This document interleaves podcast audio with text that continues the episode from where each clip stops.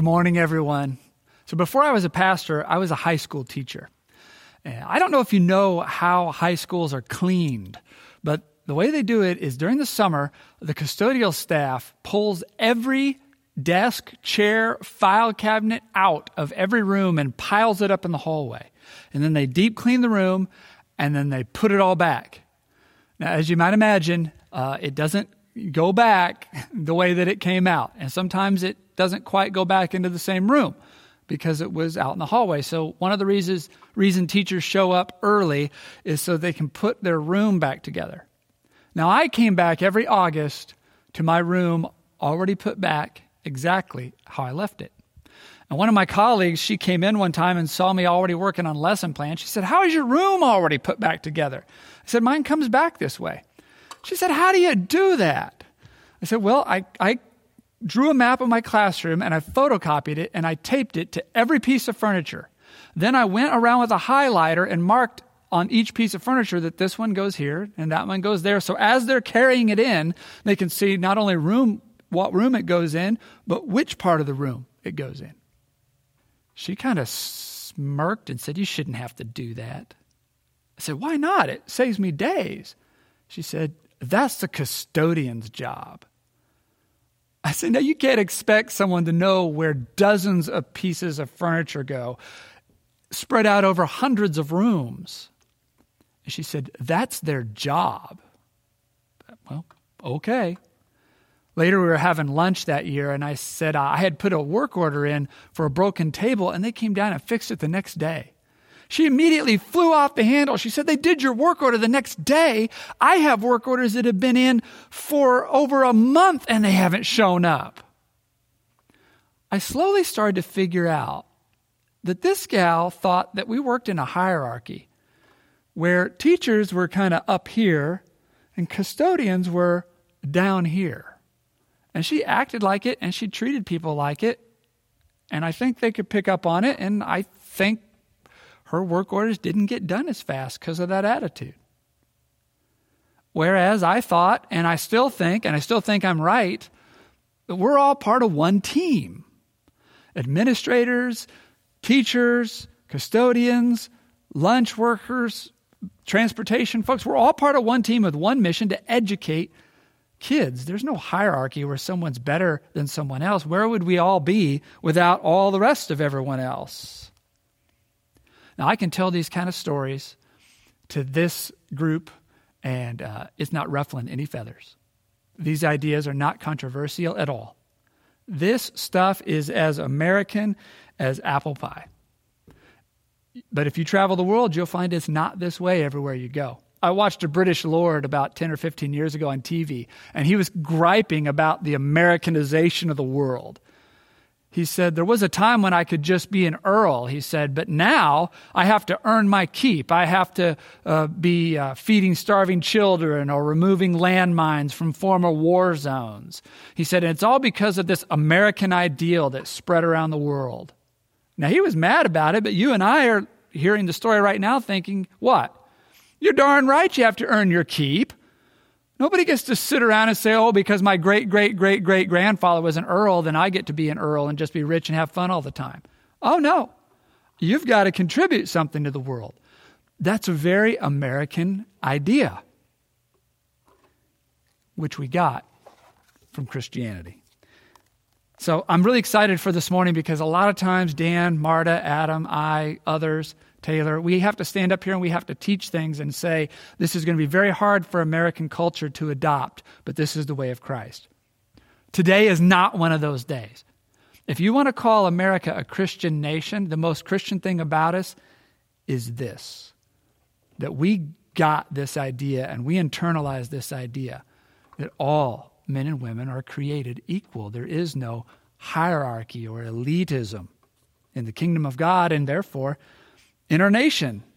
And it all comes from words like this from Jesus Christ. Mark chapter 9, verse 33 After they arrived at Capernaum and settled in a house, Jesus asked his disciples, What were you discussing out on the road? But they didn't answer because they'd been arguing about which of them was the greatest. He sat down, called the twelve disciples over to him, and said, Whoever wants to be first must take last place and be the servant of everyone else. I'll never forget when my dad started wearing jeans and t shirts to church. Um, I'm not going to get this story just right because it happened when I was 12, but it was something like this. He had gone to some sort of church meeting or deacon meeting, and a passage like this had been discussed, and someone in our church had said, Well, we would never look down on someone or think that we were better than someone for any reason. And my dad said, Not even for economic reasons? They said, No, certainly not. He said, Not even if they came to church dressed real sloppy because that's all they could afford? They said, Absolutely not. Well, my dad doubted that this was true, and so he came home and announced that our whole family would be dressing casual from now on, which uh, is, we do it in Lakeland, but is not something you did in the church I grew up in. It was uh, uh, shirts, ties, dresses sort of place. But he said, We're all going to wear our jeans and t shirts. Now, my stepmom was not having it. She kept doing the dress. But my brother and I, we grabbed onto this enthusiastically because we hated putting those clothes on. In fact, I kicked it up a notch by wearing my Grim Reaper t shirt to church as often as I could. Skeleton guy with a big weapon. Uh, I'm sure that raised a lot of eyebrows. And in we went, we walked around and we worshiped, and it was kind of like my dad was daring somebody to raise an eyebrow, daring someone to say something or give us a dirty look. I don't remember if it ever happened or not. Now, he was ahead of his time because these days, one of the ugliest things that you can say about a church is that they show favoritism or that they think they're better than someone else, especially if it's a pastor. I had a friend who visited another church, and uh, it was in the, she was at a youth sports event being held in the church fellowship hall, but there, there weren't enough chairs out for all the parents to sit and watch their kids. At that moment, a guy walks through the fellowship hall with a ring of keys. And my friend said, Oh, excuse me, sir, could you open this closet so that we could get enough chairs to, to watch the game? This guy spins around and says, I'm a pastor, not a custodian, you know. To which she said, Well, I'm a pastor too, but if you'll open this closet, I'll be happy to get the chairs out for everyone myself. Oh. That's a big fail in our culture. So, again, these stories aren't controversial. I'm telling them to you, they're not ruffling any feathers because we have, for the most part, internalized this in our culture. Clearly, not everyone, and not all of us all the time. But this is something that shouldn't be hard for us to accept from Jesus. What may be harder is for us to see it in ourselves.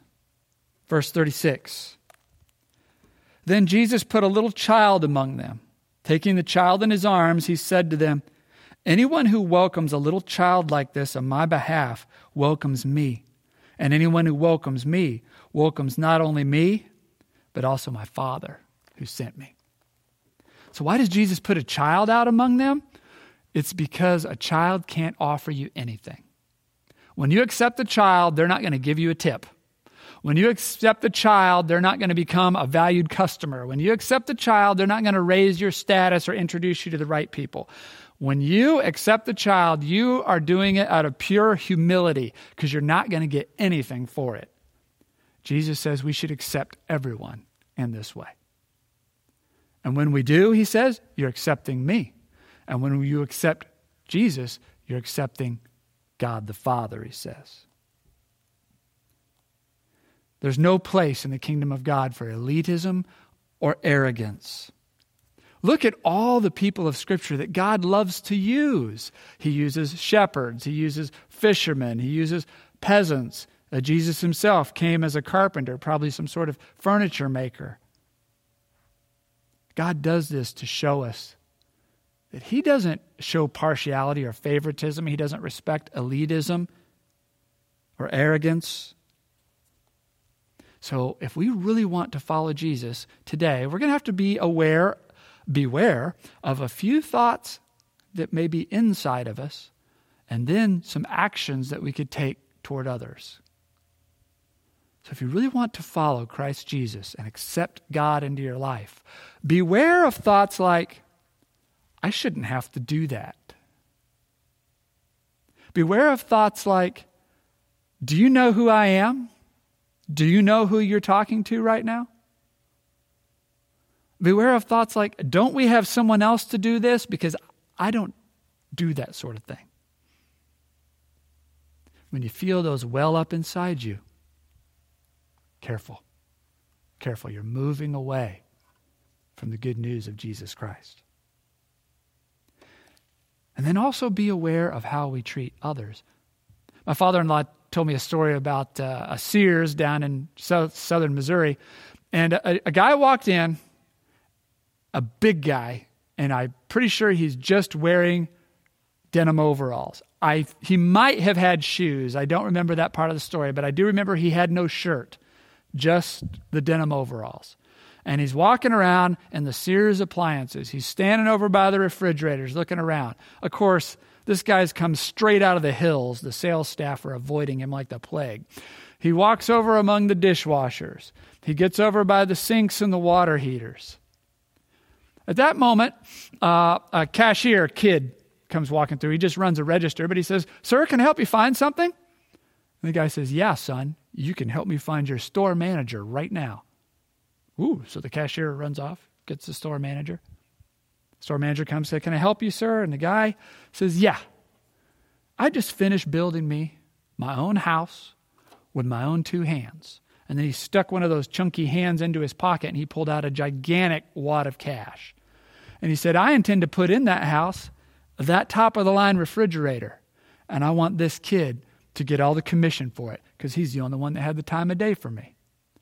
And I also want to put this top of the line dishwasher in, this one here, all the way to the right and he gets the commission for it. And I'm going to need a top of the line washer and dryer, sink, water heater. He went through every department of that Sears store and bought the most expensive thing they had for his house. And this kid who normally worked for minimum wage made a really huge commission that day because he didn't show partiality and he accepted someone for what they were, offered them what they needed kingdom of God's a little bit like this story.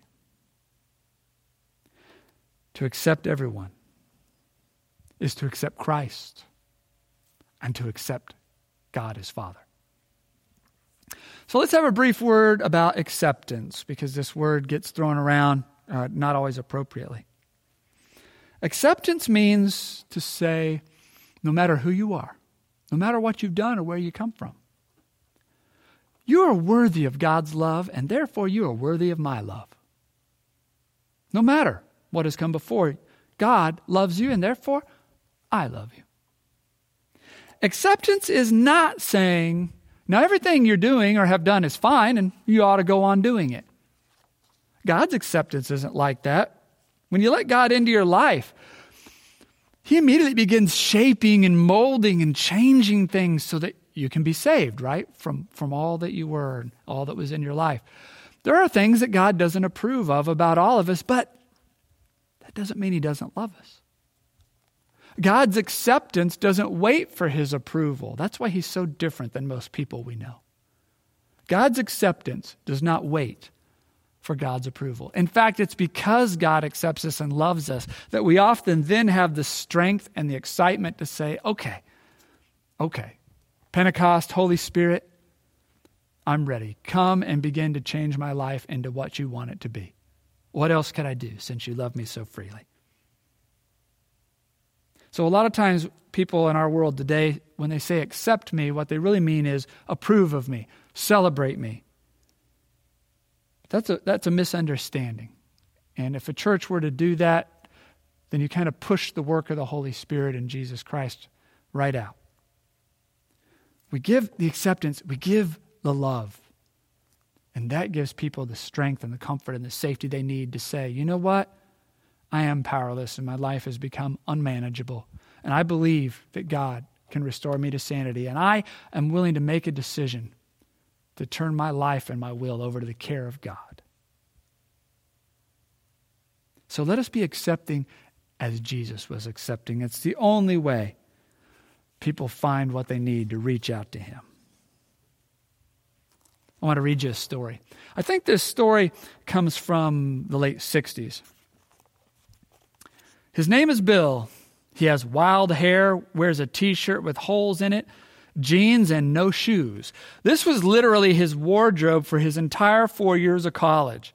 He's brilliant, kind of esoteric, and very, very bright. He became a Christian while attending college. Across the street from the campus is a well dressed, very conservative church. They want to develop a ministry to the students, but they're not sure how to go about it. One day, Bill decides to go there. He walks in with no shoes, jeans, his t shirt, and wild hair. The service has already started, and so Bill starts down the aisle looking for a seat. The church is completely packed, and he can't find a seat. By now, people are looking a bit uncomfortable, but nobody says anything. Bill gets closer and closer to the pulpit, and when he realizes there are no seats, he just squats down right on the carpet. Although perfectly acceptable behavior at a college fellowship, trust me, this had never happened in this church before. By now, people are really uptight, and the tension in the air is thick. About this time, the minister realizes that from way at the back of the church, a deacon is slowly making his way toward Bill. Now, the deacon is in his 80s. He has silver gray hair, a three piece suit, a pocket watch. A godly man, very elegant, very dignified, very courtly. He walks with a cane, and as he starts walking toward the boy, everyone is saying to themselves, You can't blame him for what he's going to do. How can you expect a man of his age and his background to understand some college kid on the floor? It takes a long time for the man to reach the boy. The church is utterly silent except for the clicking of the man's cane. All eyes are focused on him. You can't even hear anyone breathing. The people are thinking the minister can't even preach the sermon until the deacon does what he has to do. And now they see this elderly man drop his cane on the floor. With great difficulty, he lowers himself and sits down next to Bill and worships with him so he won't be alone. Everyone chokes up with emotion.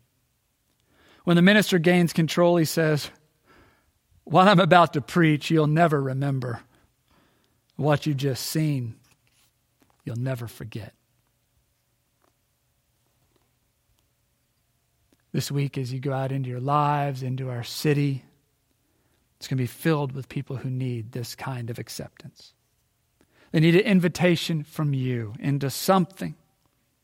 They need an invitation from you to join a community of authentic followers of Jesus Christ to serve in a cause that matters, to be involved in a church that does important God sized work in the world.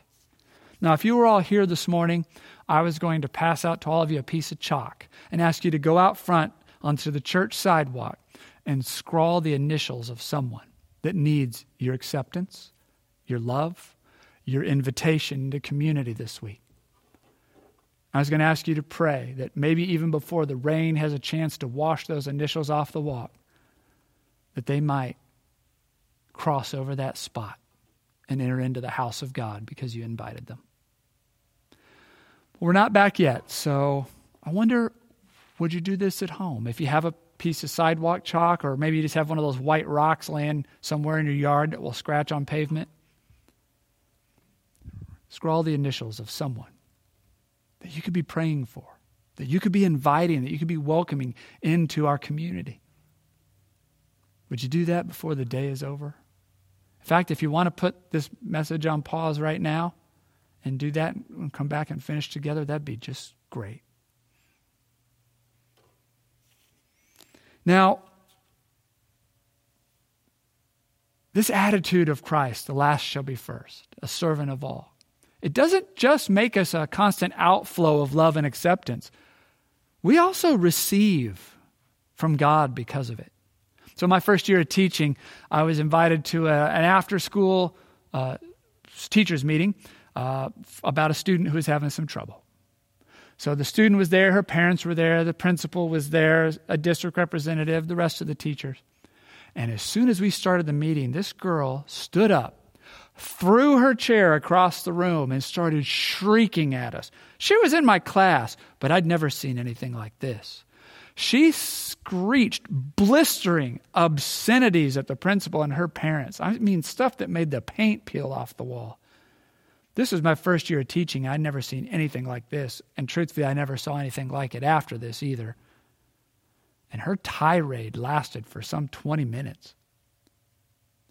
Finally, I was so shaken up and disturbed, I raised my hand and I asked the principal, I think I brought to this meeting the info that you needed. Can I be excused from this? And he looked at me so jealous and said, Yeah, Mr. Leahy, be excused. I walked down the hall shaken. And I got back to my classroom, and uh, Tony was in the room mopping the floor. Tony was the custodian who cleaned my room. We often talked after school. And she took one look at me and said, Mr. Leahy, what is wrong with you? She's a little Mexican lady. And when I mean little, I mean if she was 4'11, she was wearing heels. And I, I told her what had happened and how upsetting it was. And she leaned on her mop and she looked up. She said, Mr. Leahy, you know better than to despair. You know what the word says. When you see these kids, they're all crazy, when you see this world full of the drugs and the killing, these are just birth pains of God's new creation. When you hear of plagues in far off lands and wars and rumors of wars, look up. Your salvation draws nigh. And she went back to mopping the floor. I've never forgotten what she said. She ministered to me. I look around at the world right now, a pandemic and everything else that's going on, and I remember look up. Your salvation draws nigh. The worse it is, the closer it's getting. You see, when you put yourself above people, when you cut yourself off from people, you cut yourself off from people that God uses to minister to you. We're not saviors going out to save the world. That's what Jesus did. We're just a custodian telling a teacher the good news. As Pastor Dan says, we're just one beggar telling another beggar where to find the bread. We're just saying, friend, come to Jesus. He's got the bread of life you're looking for. Let us pray. Father, on this Pentecost Sunday, I pray your Holy Spirit would lay on every heart and mind a face and a name. Assure us, Lord, that you are already at work in their life. If we will just give a witness, if we will just give an invitation, we will be a part of your plan. Strengthen us this morning. Help us to be humble as Christ was humble and to receive salvation. It is in the name of Christ Jesus we pray by the power of the Holy Spirit. Amen.